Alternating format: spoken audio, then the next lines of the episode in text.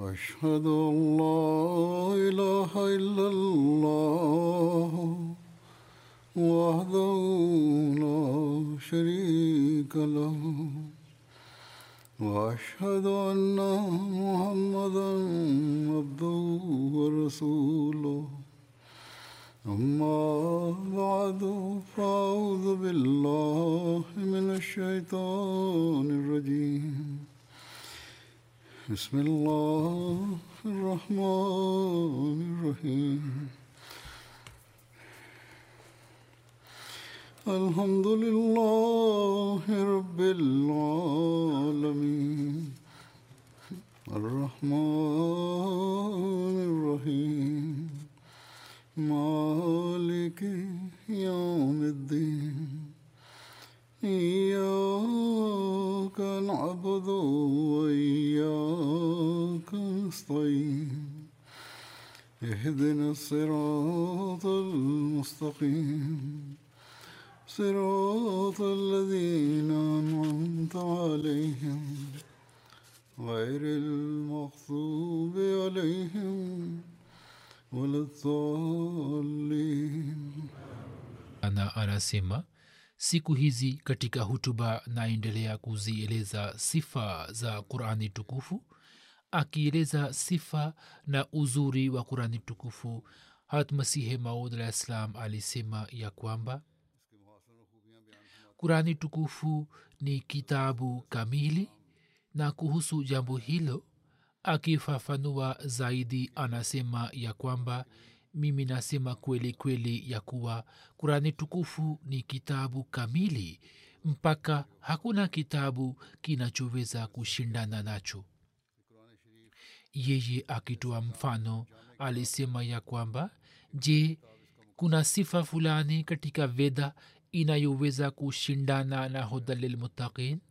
Kama kukiri kwa ulimi ni kitu fulani yaani hakuna haja ya matunda na athari zake basi hapo dunia nzima katika rangi fulani inamkubali mwenyezi mungu na inaona kwamba ibada na sadaka na kutoa ni kitu kizuri na katika hali fulani inatekeleza mambo hayo. Kisha veda kwa kuja kwake zimeipatia nini dunia hadi hapa alikuwa akiwapa wahindu jibu nini? Moja muthibitishe kwamba kaumu zisizoamini veda mema hazipatikane kwao la sivyo muoneshe nishani fulani isiyo kawaida.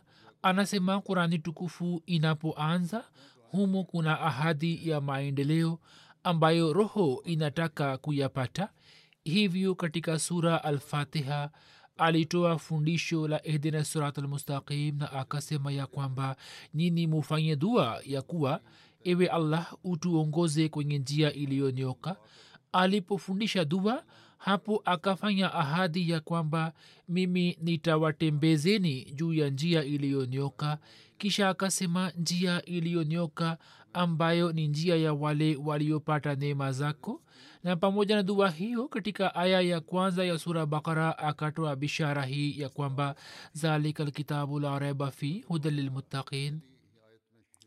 Kama amefundisha dua ya mwongozo hapo kwa ajili ya kujipatia mwongozo akatuambia mfumo mzima ya kwamba mufuate kitabu hicho na mkifuata kitabu hicho basi wacha mungu watapata mwongozo ili muradhi roho zinafanya maombi na ukubali unaonyesha athari yake na ahadi ile ya kukubaliwa kwa maombi inatimia katika sura ya kushuka kwa kurani tukufu.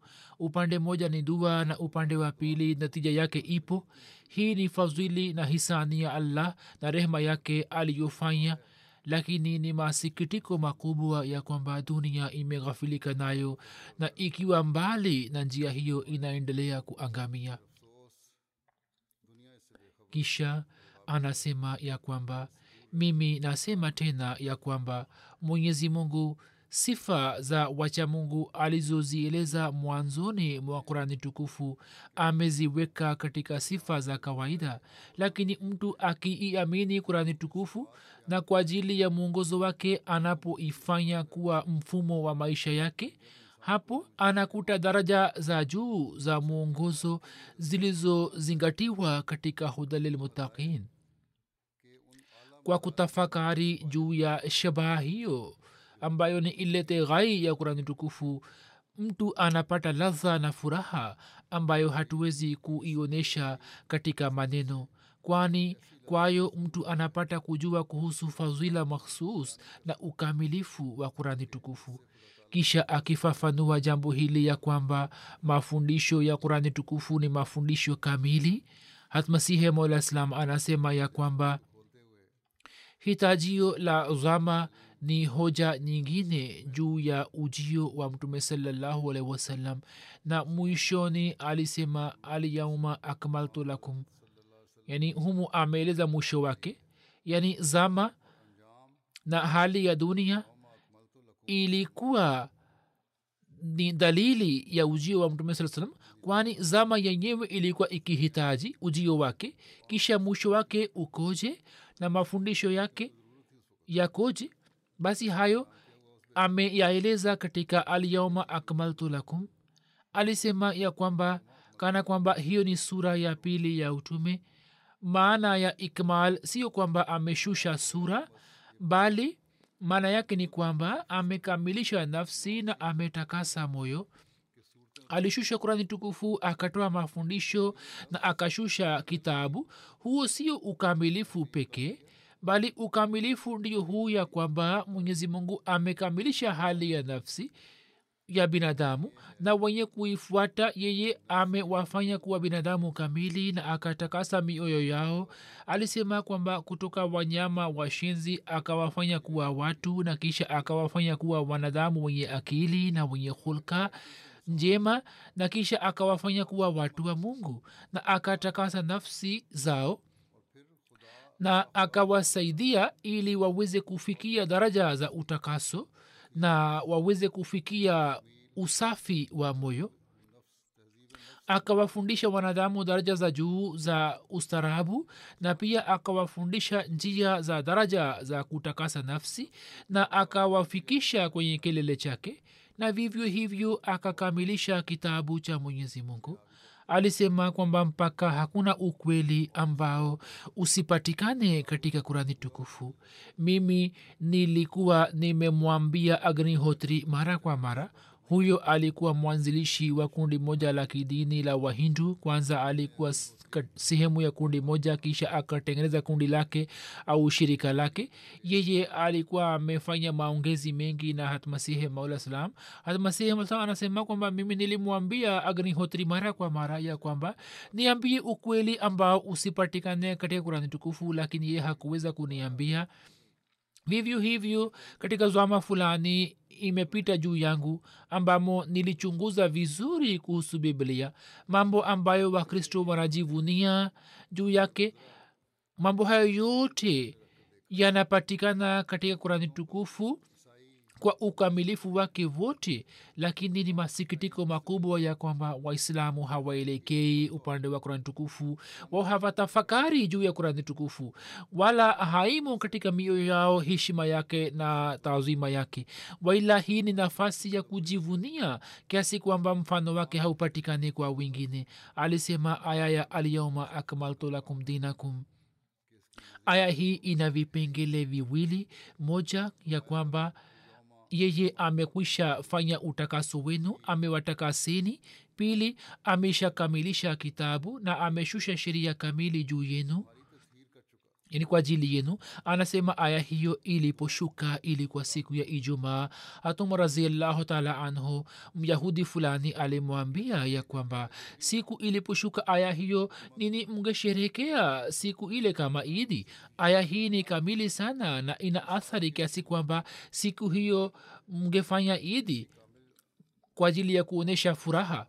Myahudi alimwambia hatumar hatumar akasema kwamba ijumaa ni idi kwa ajili yetu siku ya ijumaa aya hiyo ilikuwa imeshuka na ijumaa ni idi kwa ajili yetu lakini watu wengi hawana habari ya idi hiyo. Katika idi zingine wanabadilisha nguo lakini hawajali idi hiyo ya ijumaa na wanakuja na mavazi machafu. Almasihi anaeleza umuhimu wa siku ya ijumaa.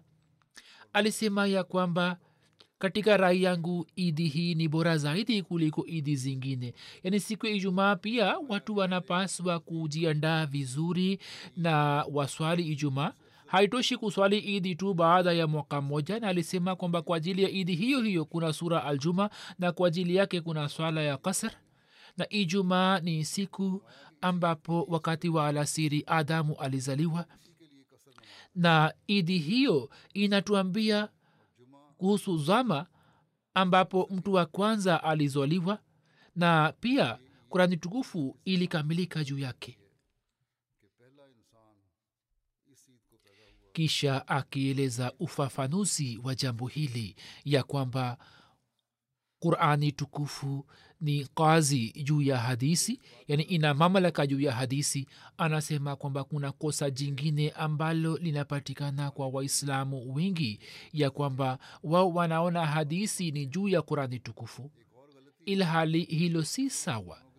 Qurani tukufu ina daraja ya yakini na daraja ya hadisi ni zana yaani mafundisho ya qurani tukufu ni mafundisho yenye yakini lakini hatuwezi kusema ya kwamba hadisi pia ni ya yakini kwani riwaya nyingi zimekusanywa baadaye. Alisema kwamba hadisi si kazi bali kurani tukufu ni kazi juu yake. Yaani hukumu kutoa hukumu ni kazi ya kurani tukufu ilhali hadisi ni maelezo ya qurani tukufu. Zipo hadisi nyingi zinazotoa ufafanuzi wa aya ya qurani tukufu hivyo zipewe daraja zake zinazofaa na ni muhimu kukubali hadisi mpaka hadisi isiwe kinyume cha qurani tukufu na iendane na mafundisho yake lakini ikiwa zidi yake basi hiyo si hadisi bali ni kauli batili. Lakini kwa ajili ya kuelewa qurani tukufu hadisi ni kitu cha lazima kumbukeni ya kwamba katika hadisi zipo hadisi nyingi zinazoeleza ufafanuzi wa aya mbalimbali za kurani tukufu. Kuna riwaya za baadhi ya masahaba watukufu wakubwa hivyo. Tunatakiwa kuzielewa vizuri lakini muzingatie ya kwamba hadisi isiwe zidi ya kurani tukufu kisha alisema ya kwamba katika kurani tukufu amri zilizoshuka mtume salallahu wasalam akazionyesha kwa matendo yake na akatuachia mfano wake mwema kama mfano huo usingekwepo islam pia isingeweza kueleweka. Lakini jambo la asili ni kurani tukufu. Baadhi ya watu wenye ruya wanasikiliza moja kwa moja kutoka mtume salallahu salam hadisi ambazo wengine hawakuweza kuzijua au wanasadikisha hadisi zilizopo. Hatmasihi maud ameandika kuhusu zati yake ya kwamba hata mimi pia nimesikiliza baadhi ya hadisi kutoka mtume salallahu alih salam moja kwa moja kisha kuhusu fasaha na balagha ya qurani tukufu hatmasihi maud alah ssalam anasema katika maneno ya qurani tukufu kuna fasaha na balagha na ina utaratibu na ina ulatifu na upole na ina shani ya ajabu. Mpaka kama adui mkali wa islam ambaye anaipinga islam vikali na ambaye ana kipaji kamili katika kuandika maandishi ya kiarabu apewe amri kutoka kwa hakimu mwenye mamlaka ya kwamba kwa mfano wewe katika muda wa miaka ishirini ambao ni muda mwingi usipoweza kuonyesha na kuleta mfano wa kurani tukufu yaani ulete makala fulani yenye mistari miwili minne tu inayofanana na kurani tukufu au ulete maandiko fulani ambamo yapatikane haki na mambo ya maarifa na maandiko yawe na fasaha na balagha kama vile ni ya kurani tukufu basi ukishindwa kufanya hivyo utapewa adhabu ya mauti. Na hata hivyo yeye ijapokuwa ana hofu ya mauti na ana hofu ya fedheha hataweza kuleta mfano wake hata kama apate msaada kutoka kwa maelfu ya wanalugha na waandishi mahiri wa dunia. Hata kama ana hofu na akipewa muda mwingi wa miaka ishirini na hakimu ili alete mfano wa kurani tukufu alete mistari michache tu lakini hata hivyo hawezi kuleta huo ni ukamilifu wa kurani tukufu na ukamilifu wa fasaha na balagha yake.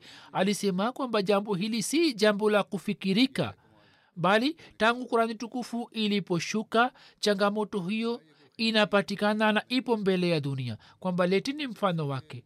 Na hata leo pia baadhi ya wapinzani wa islam wanajaribu kuleta mfano wake. Siku fulani mtu fulani anainuka na anafanya tamasha fulani na wanadhaia kwamba sisi tunaonyesha mfano wake.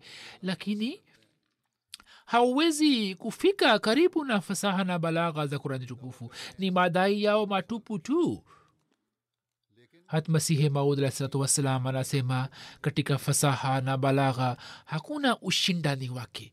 Maslan kwa kuacha utaratibu wa kisasa wa sura fatiha mutumie utaratibu mwingine. Basi maana za juu na makusudio azimu yanayopatikana katika utaratibu huo wa kisasa. Haiwezekani kuelezwa katika utaratibu mwingine. Hata kama muchukue sura yoyote hata kama iwe kulhuwallahu ahad jinsi yalivyoelezwa humo mambo ya haki na marefa kwa kuzingatia upole na ulatifu hakuna mwingine awezaye kuyaeleza. Huo pia ni muujiza wa kurani tukufu na mimi nashangaa wakati ambapo baadhi ya wapumbavu wanasema ya kwamba makamate hariri na saba mualaka hivi ni vitabu? Wanasema kwamba vitabu hivi havina mfano wake na ni vitabu vyenye hazu ya juu na havina mfano wake. Anasema kwamba hivyo wanataka kuishambulia qurani tukufu. Lakini wao hawafahamu ya kwamba moja hariri mwandishi wake hakudai kwamba kitabu chake hakina mfano pili mwandishi wa hariri mwenyewe anakiri fasaha na balagha ya kurani tukufu. Na pia wanaopinga hawazingatii ukweli na uaminifu bali kwa kuyaacha wanaelekea upande wa maneno tu. Vitabu vilivyotajwa hapo juu vinakosa haki na hikima sababu ya sifa ya muujiza ndiyo hii ya kwamba kitabu kizingatie kila aina ya sifa na kisiache fasaha na balagha na pia kisiache ukweli na hikima na huo ni muujiza wa kurani tukufu pekee ya kwamba ndani yake kuna fasaha na balagha na pia kuna mambo ya hikima na ukweli na inangaa mfano wa jua na kwa kila namna ina nguvu ya kimuujiza.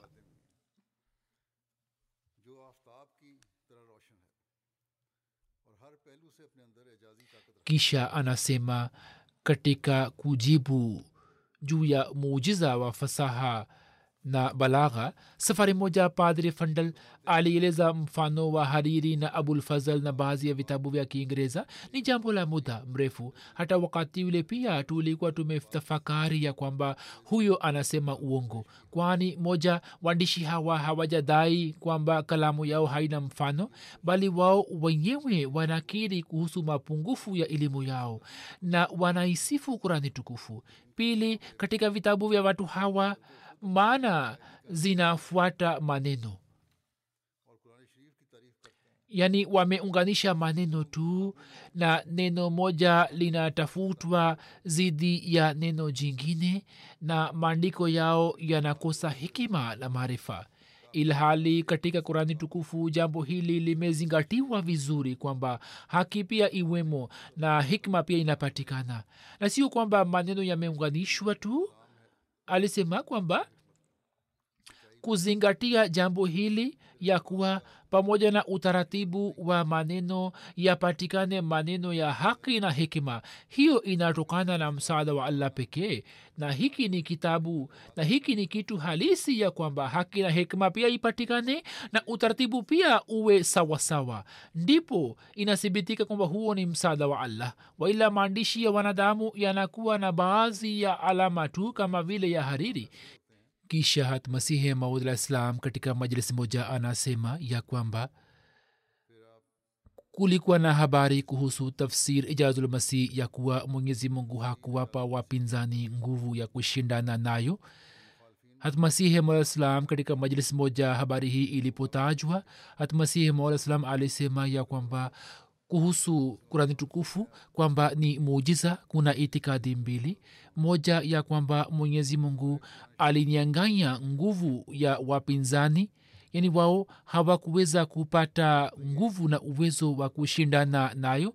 Na itikadi ya pili ambayo ni itikadi sahihi na kweli na mi pia nina itikadi hiyo hiyo nayo ni ya kwamba wapinzani wenyewe walikuwa wameshindwa kushindana nayo na kimsingi elimu yao na akili yao zilikuwa zimenianganywa mujiza wa kurani tukufu unaweza kueleweka kwa kuangalia tafsiri lquran yetu wapo maelfu ya wapinzani ambao wanajiita maulamaa wenye elimu na katika matangazo maneno yameendikwa ambayo yanawapa ghera lakini hakuna awezaye kushindana nami.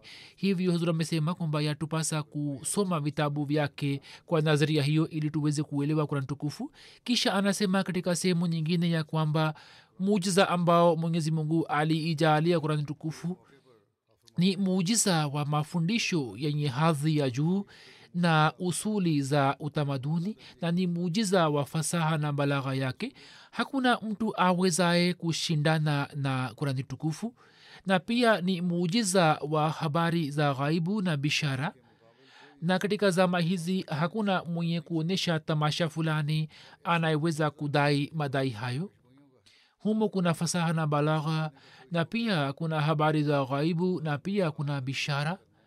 Na mchawi hawezi kuonyesha vitu hivi na hawezi kudai.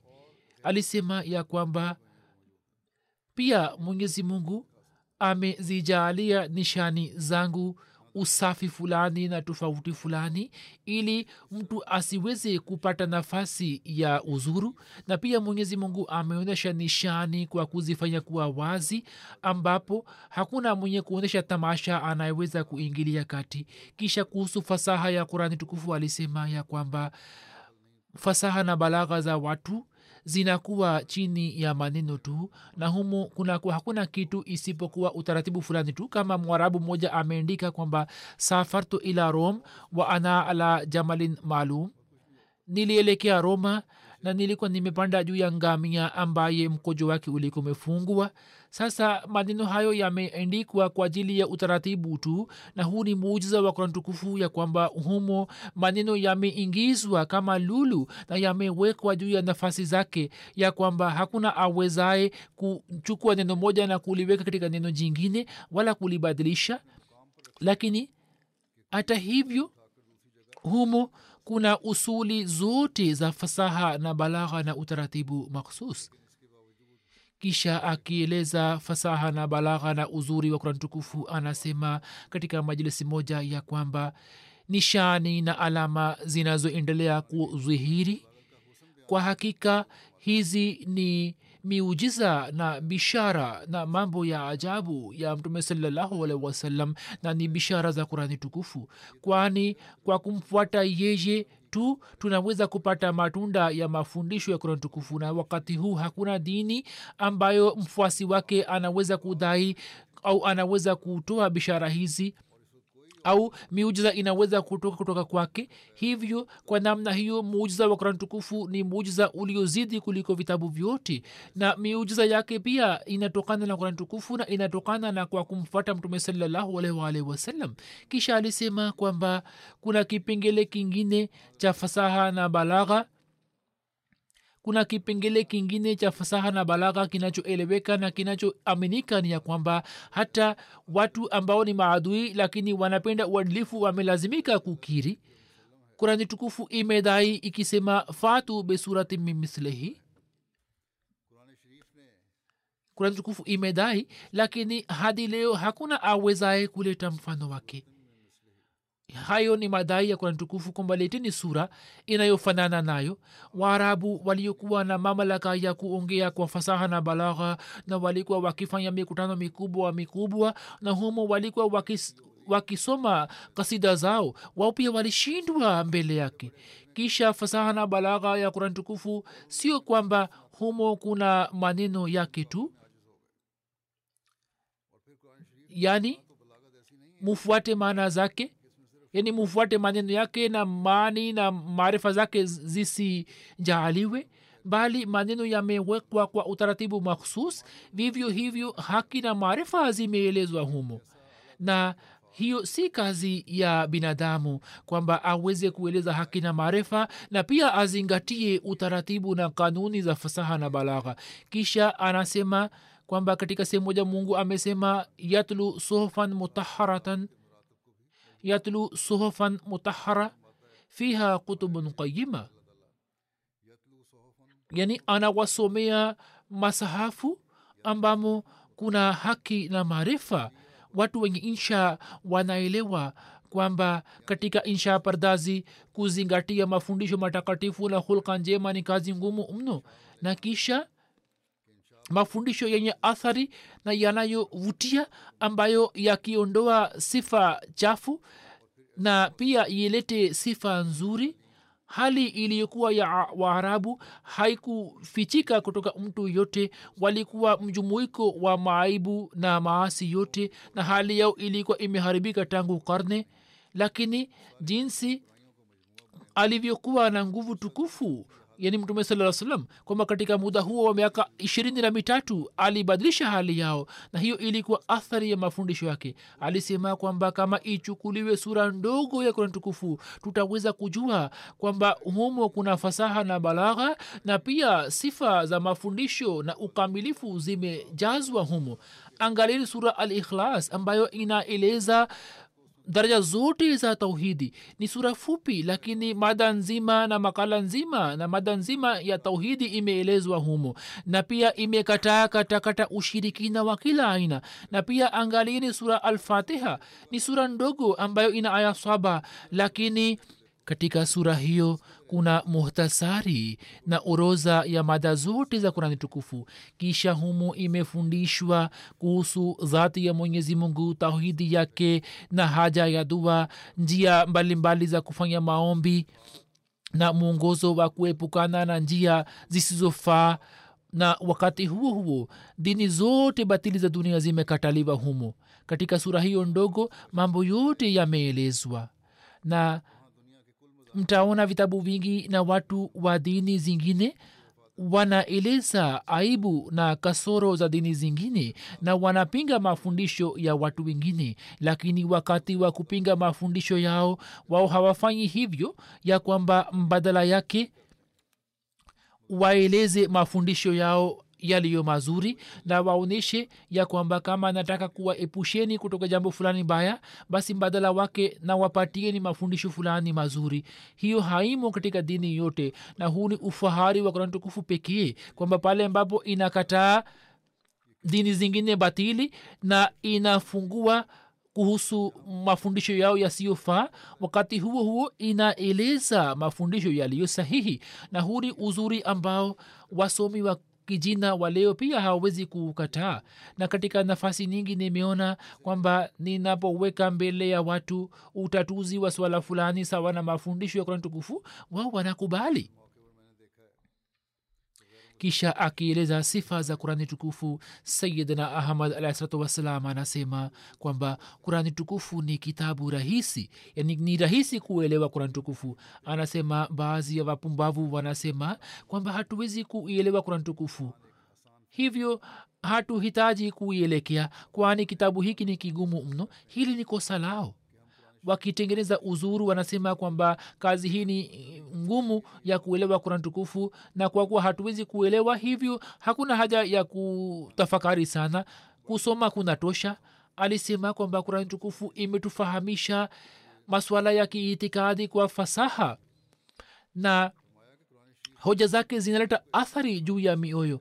Ama tunapozungumzia maswala ya kiitikadi kurani tukufu imeeleza kinaga ubagha alisema kwamba kurani tukufu ina balagha na fasaha mpaka ilikuwa imewafahamisha watu wa arab ambao walikuwa hawajui kusoma na kuandika. Sasa kwa nini watu hawa hawezi kuelewa? Watu hawa wale walikuwa wakiishi vijijini walikuwa wajinga na walikuwa hawana akili. Lakini wao walielewa sasa kwa nini nini hamwezi kuelewa ilhali wengi wenu ni wasomi? Alisema ya kwamba ufahamu wa ufahamu uliokweli na ulionyoka ni ule ambao unapatikana ndani ya kurani tukufu na njia hiyo imenyoka ambayo mungu ametufundisha. Hivyo mtu anapaswa kutafakari na kusoma na aangalie mambo yaliyokatazwa na yaliyoamrishwa yani yale ambayo anapaswa kuyafuata aangalie na mengine ambayo yamekatazwa aangalie kwamba yamekatazwa na ayafuate na hapo ataweza kumfurahisha mungu wake. Ni njia iliyo rahisi kwamba amri za kufanya azifanye na yale ambayo mungu amemkataza kuyafanya asiyafanye hapo mungu atafurahi tu na ama istilahi zingine zilizotengenezwa na watu wenye mantiki na masufi mara nyingi zinawapotosha watu kwani humo kuna shida na kuna mambo yasiyoeleweka. Msifuate watu wenye mantiki na masufi wametengeneza istilahi mbalimbali ngumu na wameeleza kurani tukufu katika rangi fulani kwamba mtu anapotea tu na haelewi chochote hivyo katika dunia kama watu wanapata shida basi hiyo inatokana na watu masufi au wale wenye mantiki au maulama wa kijina. Alisema mtu mmoja ambaye tuna zana nzuri juu yake atakuwa ameandika kwa nia njema tu ilhali kauli yake si sahihi. Ameandika ya kwamba shekh abdulkadir jilani hakuwa mtu kamili kwani yeye hakuwa na nuzul kamili isipokuwa saud tu yani alikuwa hapati wahi na ufunuo isipokuwa maombi yake yalikuwa yakikubaliwa tu. Na ndiyo maana miujiza mingi ilitoka kutoka kwake. Kama angekuwa na nuzul kamili basi muujiza usingetokea kutoka kwake.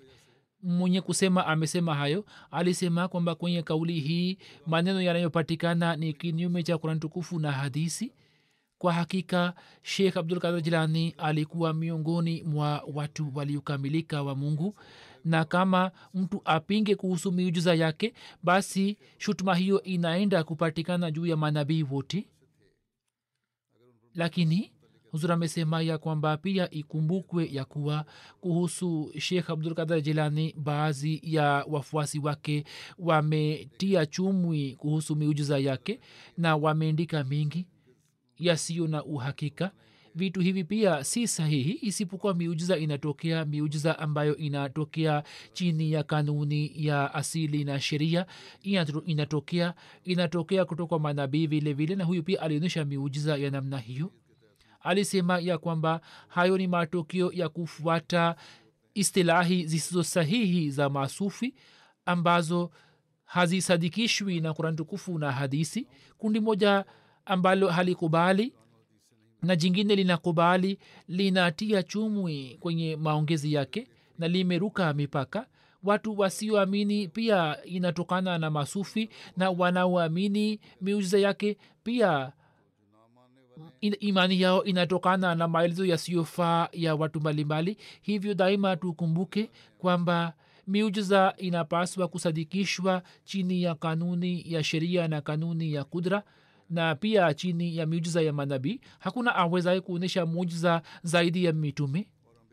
Kurani tukufu inaeleza sura ya mungu aliye mkweli. Kuhusu habari hiyo anasema kwamba tunamshukuru mwenyezi mungu ya kwamba kurani tukufu haikueleza mungu ambaye awe mwenye sifa zenye kasoro kwamba yeye si mmiliki wa roho wala si mmiliki wa chembe na hawezi kuziokoa na hawezi kukubali toba yake bali sawa na kurani tukufu sisi ni waja wa mungu ambaye ni muumba wetu ni mmiliki wetu ni, mwenye kutoa riziki ni mwingi wa rehma na mwingi wa ukarimu na ni mmiliki wa siku ya kiama na ni nafasi kwa waumini kumshukuru allah kwamba mungu ametujalia kitabu ambacho kinaonyesha sifa zake sahihi na hiyo ni neema kubwa sana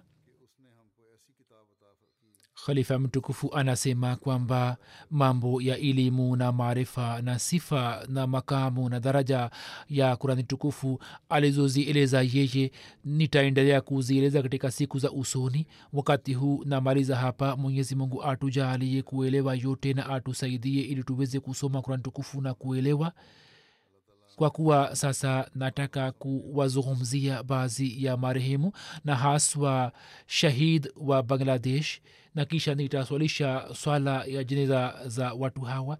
Hivyo hapo naanza habari zake. Katika bangladesh kama tunavyojua kwamba siku zilizopita ijumaa iliyopita jalsa salana yao ilikuwa ikifanywa na wakati wa jalsa magaidi na wenye fitina waliwashambulia wahmadia polisi na uongozi ulikuwa umewahakikishia kwamba watadhibiti hali na shida haitatokea hivyo mufanye jalsa. Jalsa ikaendelea kufanywa lakini watu hao walipokuja polisi ikaendelea kusimama kuona tamasha tu na baada ya kupita saa chache walipopata amri kutoka uongozi wa juu wakachukua hatua lakini wakati ule mengi yalikuwa yametokea tayari na katika ufisadi ule ndugu yetu mmoja mtoto wetu zahid hasan saheb aliuawa shahidi ambaye alikuwa mwana wa abubakar sidik saheb wa bangladesh. Ina lillahi wa ina lahi rajiun.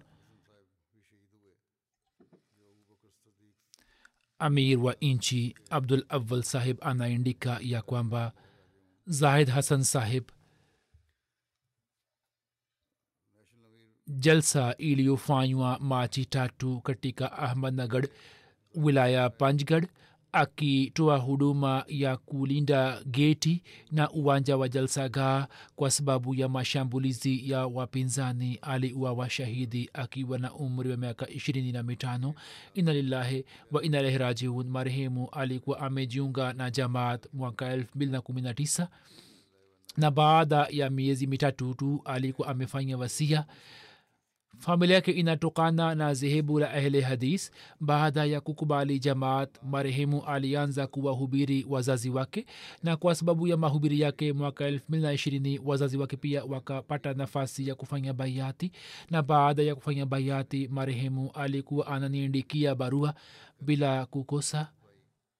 Na kisa cha kujiunga kwake na jamaati ni kama hivi ya kwamba alikuwa na mwenzake mmoja muhammad rifat hassan ambaye katika mji wa bogra alikuwa anasoma katika pandra university wa sayansi. Katika science and technology walikuwa wakifanya bsc kijana huyo ahmadia alimhubiri bwana zahad hasan na baada ya kumhubiri kwa miaka miwili ukweli wa jamaat ulipobainika juu yake ye akafanya baiati anaandika awal saheb ya kwamba jalsa salana ilipoanza mamulla pamoja na wakundi wake walianza kuishambulia jalsagaa na ukuta wa jalsaga na geti iliyokuwa upande wa magharibi na watu hao walikuwa wakirusha mawe na pia walikuwa wakishambulia kwa mashoka na nondo na vitu vingine na wakipata nafasi wakaendelea kuteketeza sehemu mbalimbali za jalsaga. Khudam waliendelea kutoa huduma kwa ujasiri na ushujaa mkubwa. Khudam walikuwa ndani na walikuwa wakilinda jalsaga wakiwa ndani. Anasema kwamba jalsa ilipoanza baada ya kupita saa moja na dakika arobaini na tano washambuliaji walipofanikiwa kuvunja sehemu moja ya ukuta hapo khudam wakaambiwa kuhakikisha ulinzi wa jalsagaa na ukuta wake. Hapo wakati ule zahid hassan shahid ambaye alikuwa akitoa huduma juu ya gate namba moja akiwa na wenzake akatoka nje ili kupambana na washambuliaji. Na katika muda huo nafasi ikaaja kwamba yeye aki, aki, akienda mbele na marafiki zake. Washambuliaji wakamkamata na wakamshambulia kwa shoka au silaha nyingine na wakamburura na kumpeleka sehemu fulani. Na wakaendelea kumpiga kwa ukatili juu ya sehemu mbalimbali za mwili wake na juu ya uso wake marehemu zahad hasan shahid aliuawa kwa ukatili mpaka tulichukua saa mbili ili kutambua uso wake na maiti yake. Hii ni hali ya waislamu kwamba walipi, walipita mipaka yote ya zulma juu ya jina la allah na mtume wake. Mtume saa salam amewakataza waislamu kufanya musla ya maadui katika vita lakini watu hawa wanawatendea wale ambao wanaita mungu na wanaita jina la mtume wake. Mwenyezi mungu ndiye ambaye awakamate na awafanye kuwa majivu na awaangamize. Anasema kwamba kitambulisho chake pia washambuliaji walikuwa wamekiondoa kutoka mwili wake lakini kwa kuwa alikuwa amevaa mavazi makhsus ya khudam hivyo tukaweza kumtambua kwa mavazi yake kisha anasema kwamba maiti yake tulipoipata baada ya swala ya tahajudi na kisha baada ya alfajiri swala ya jeneza iliswaliwa na wote walioshiriki katika jalsa maelfu ya waahmadia walishiriki katika jeneza yake. Wakati wa jeneza wote walikuwa wameshikwa na hisia ambazo hau, hakuna mfano wake. Walikuwa wameshikwa na huzuni na hisia za ajabu. Wote walikuwa wakilia mbele ya mwenyezi mungu. Na kwa sababu ya kanuni maiti yake ilifanyiwa postmortem na baada ya mchana maiti yake ilipelekwa kwenye kijiji chake kwa kupitia ambulance ambapo wakati wa saa nne usiku alizikwa rafiki yake mmoja wa karibu azizam rifat hassan anasema ya kwamba tulipokuwa tunasoma katika chuo nilikuwa na urafiki mkubwa na marehemu. Marehemu alikuwa mtu mwema mno lakini alikuwa na mapungufu katika ibada lakini baada ya kujiunga na ahmadiyat hali yake ilibadilika kabisa na akaanza kuswali. Swala tano kwa pamoja marehemu alikuwa mnyenyekevu na mwenye tabia njema sana. Katika muda wa miaka mitano anasema sijawahi kumsikiliza akiongea na mtu fulani kwa sauti ya juu. Na tunaweza kuelewa wema wake ya kwamba baada ya kufanya bayati ni miezi michache ilipita ambapo alifanya wasia.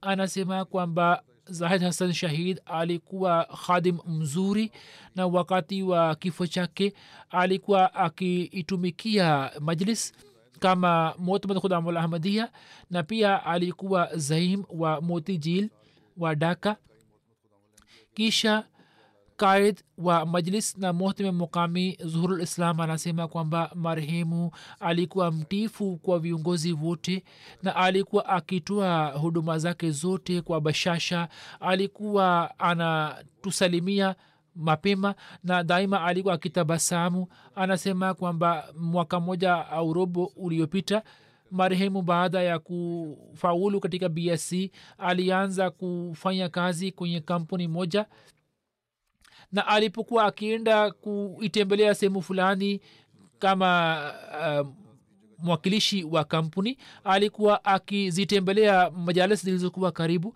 na kwenye akaunti yake ya facebook alikuwa ameandika tafsiri ya aya isemayo wamanyatawakal allah fahuwa hasbuhu.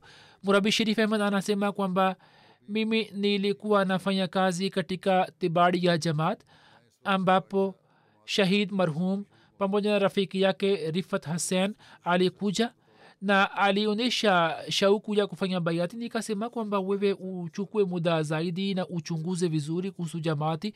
Marehemu akasema kwamba nimekwisha kubali ukweli wa jamaati. Hapo hata hivyo nitakuja tena na nitafanya baiati hivyo safari ijayo marehemu akaja na akafanya bayati baada ya kufanya bayati mbashiri anasema kwamba marehemu alifanya juhudi kamili ili kuelewa jamaat na nizamu ya ukhalifa na akajifunza elimu kwa uangalizi mkubwa. Alikuwa ananiandikia barua kama nimesema na barua ya mwisho aliyoandika yeye wakati wa kuelekea kwenye jalsa alisema kwamba tunaenda kushiriki katika jalsa kwa kutumia gari la moshi na maadui wana mipango hatari na katika sehemu mbalimbali wamewasha moto wameteketeza lakini inshallah tutafanya jalsa. Na alikuwa ameonyesha imani yake na uimara wake. Kisha alisema kwamba nifanye maombi ili ndugu zake na watu wa kijiji wote wajiunge na ahmadia hiyo ilikuwa barua yake ya mwisho aliyoniandikia. Hadi mmoja anaandika kwamba marehemu alikuwa na unyenyekevu mkubwa. Kila alipopewa kazi fulani ye hakusema kwamba hapana. Anasema kwamba saa nyingine nilikuwa namwambia kwa utani kwamba zahid bai kama tutaendelea kufanya kazi yetu tutakwisha na kwa kusikiliza hayo alikuwa akitabasamu tu. Shahid alikuwa musi. Anasema kwamba nilitaka kujua kutoka kwake kwamba kwa nini ulifanya wasia kwa haraka sana. Ye akasema kwamba imam mahdi alikuwa mkweli na yale aliyosema ni kweli.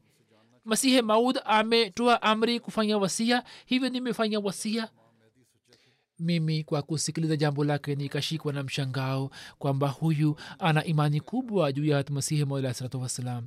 Kisha anasema kwamba safari moja nilipomuliza shahid marhum kwamba kuna sababu gani ya kujiunga kwako na ahmadiyat ye akasema kwamba hadi leo kila mtu aliyedai kuwa imam mahdi au masihi au nabii hakufanikiwa wala kufaulu isipokuwa hatmirza ghulam ahmad sahib kadiani alah salam ndiye mtu ambaye amefaulu. Kama asingekuwa mkweli basi hali yake pia ingefanana na watu wengine.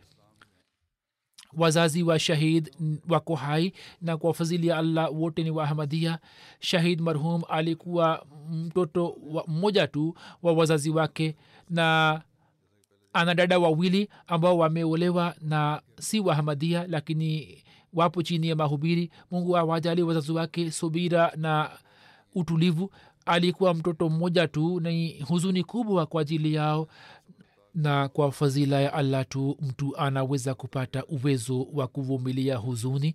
Mwenyezi mungu amnyanyue kwenye daraja. Kwa vyote vile shahid huyo sawa na kauli ya allah amepata maisha ya kudumu maisha ya milele. Mwenyezi mungu aendelee kumtendea kwa rehema zake makhsus na pia afanye mpango wa kuwakamata wazalimu hawa. Maadui wanaelewa kwamba wao wakiwajaribu watu wa jamaati na kwa kuwatesa labda watawazofisha katika imani lakini kinachotokea ni kinyume chake kabisa. Nimepokea barua kutoka kwao na baadhi ya vijana wameniandikia kwamba kama kuna haja ya shahada zingine basi mufanye maombi kwamba sisi tuwe miongoni mwa mashahidi. Hivyo watu wa namna hii maadui hawa wanaweza kufanya nini? Hivyo tufanye maombi kwamba mwenyezi mungu atusalimishe kutoka shari yao na aturehemu na atujalie fadhila zake. Mufanye maombi mengi katika siku hizi. Jeneza ya pili ambayo napenda kumzungumzia ni wa kamal bada saheb wa aljazair ambaye februari mbili alifariki dunia akiwa na umri wa miaka hamsini na saba inalillahi wa mwenyekiti wa tawi abdul alim sahib anaandika kwamba marehemu alikuwa mumini mkweli na muhamadia mwenye ikhilasi alikuwa amefungua nyumba yake wazi kwa ajili ya mikutano ya jamaati na kwa ajili ya swala na mahubiri na vitu vingine.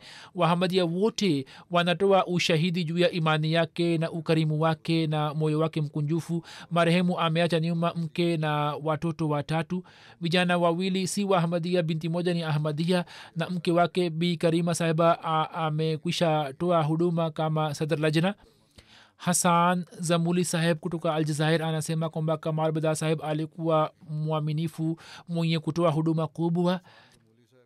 Anasema kwamba ijapokuwa alipata shida kutoka majirani lakini aliendelea kufungua nyumba yake wazi kwa ajili ya swala na swala ya ijumaa na watu walikuwa wakija kwa ajili ya swala ya ijumaa alikuwa akiwapikia chakula na mm, mikutano ilikuwa ikifanywa kwenye nyumba yako na swala ya idi vile vile.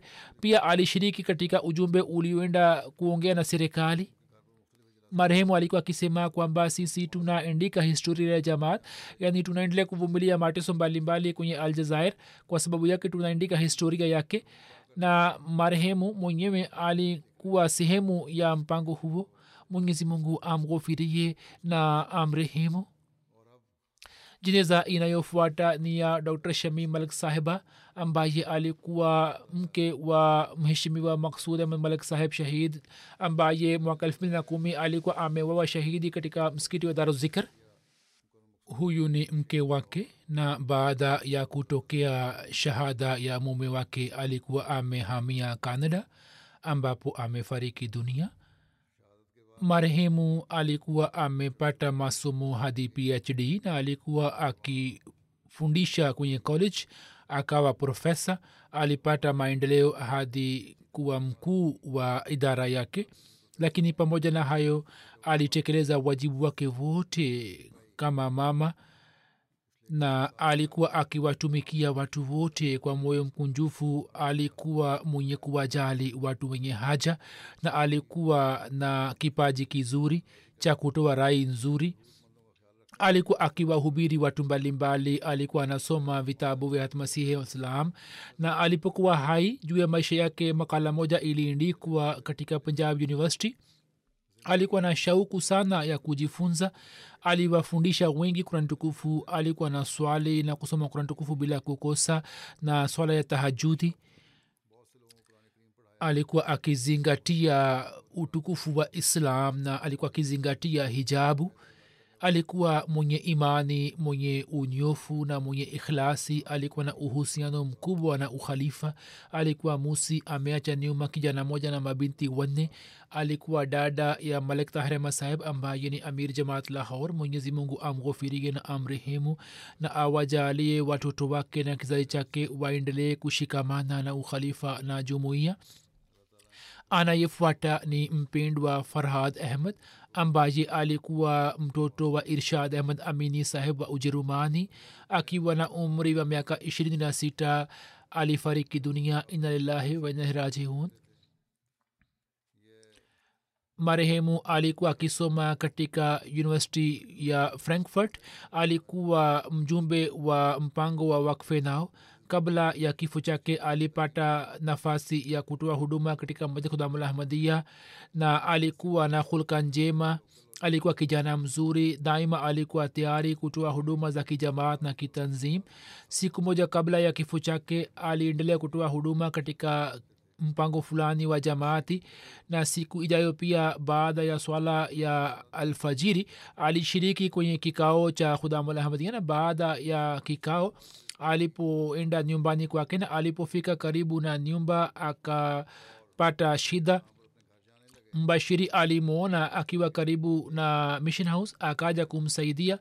Katika muda huo huyu alikuwa ameketi kwenye gari yake lakini hali yake ilikuwa imezidiwa. Madaktari wamesema kwamba wakati ule alipata mshtuko wa moyo dakika tatu nne ambulance pia ikaja wakaanza kutoa tiba lakini na pia wakajaribu kwa dakika arobaini na tano lakini ni mpango wa mungu kwamba akatangulia mbele ya haki. Azizm farhad alikuwa mtoto mmoja tu wa wazazi wake. Mwenyezi mungu awajalie subira na uvumilivu na amghufirie amrehemu na amnyanywe kwenye daraja marehemu anayefuata ni chaudhri javed ahmad bismal saheb ambaye siku hizi alikuwa akiishi canada.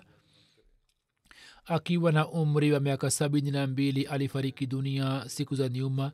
Alikuwa na umwa tangu muda mrefu. Aliweza kupata nafasi ya kutoa huduma kama meneja katika mashamba ya tahrike jadid kwa miaka ishirini na mitano kisha akapata nafasi ya kutoa huduma katika hudamulahmadia na katika jamaat. Alipata nafasi ya kuitumikia jamaat kama amir zila umurkot ameacha nyuma mke vijana wanne na mabinti wawili. Kijana wake mmoja tahir ahmad saheb anasema ya kwamba baba yangu alikuwa na sifa chungu nzima alikuwa mtumishi wa dini alikuwa na sifa ya kuwanufaisha watu alikuwa na upendo mzito na ukhalifa na daima alikuwa akifanya juhudi kwamba aendelee kuwa na uhusiano makhsus na ukhalifa. Alikuwa akiwajali sana watu maskini. Kila alipokuwa akienda kutoka hapa kwa ajili ya wakulima maskini alikuwa na shamba lake katika jimbo la sindh. Alikuwa akienda na zawadi kwa ajili yao. Alikuwa mkarimu mno. Kila siku wageni walikuwa wakitutembelea na marehemu alikuwa akiwatumikia vizuri. Mwenyezi mungu alikuwa amemjaalia ushujaa mkubwa. Daima alizingatia ghera ya jamaati. Kila alipopambana na wapinzani katika masuala mengi ya kimahakama alifuatilia kesi za jamaat kwa ushujaa mkubwa na ndiyo maana wapinzani walimshambulia mara mbili lakini allah alikuwa amemsalimisha kutoka mashambulizi yao. Alifanya juhudi kubwa na daima alikuwa akitunza hela ya jamaati alikuwa na sifa ya kumtawakali allah alikuwa na tabia ya kawaida. Na sifa kubwa aliyokuwa nayo ni ya kwamba marazi yake yaliendelea kwa muda mrefu. Aliyavumilia kwa subira sana na alikuwa razi juu ya ridhaa ya allah. Siku moja kabla ya kifo daktari aliposema kwamba siku moja kabla ya kifo chake tabibu wake alisema kwamba sijawahi kumwona mtu mwenye kufanya subira katika maisha yangu. Hakulalamika. Alipoambiwa kwamba madaktari wamesema kwamba huna tiba alikuwa akielewa alikuwa haongei isipokuwa alikuwa naongea tu akasikiliza kwa utulivu na akakubali. Kijana anasema kwamba baba yetu alikuwa na shauku ya kusali tahajud na kufanya tasbih na daima alikuwa akifanya maombi kwa ajili ya khalifa wazama alikuwa anatuambia kwamba sisi pia tufanye maombi. Alikuwa na kipaji cha kuelewa vizuri na alikuwa na busara. Alikuwa mwenye kumshukuru allah katika ziki na faraja. Alikuwa na moyo safi kisha kijana wake ameandika kwamba alikuwa mwalimu mzuri na baba mpole na alikuwa mwenye kutimiza haja zetu zote na mwenye kutoa ushauri mzuri. Alikuwa na tabia njema mno. Kwa fadhili ya allah watoto wake wote ni wahamadia wazuri huzur amesema kwamba nilikuwa namjua tangu muda mrefu na sifa ambazo kijana wake amezieleza na wengine pia wamezieleza kuhusu marehemu. Lakini mimi mwenyewe pia nimeona kwamba kwa kweli huyu alikuwa na sifa hizi. Mwenyezi mungu amghufirike na amrehemu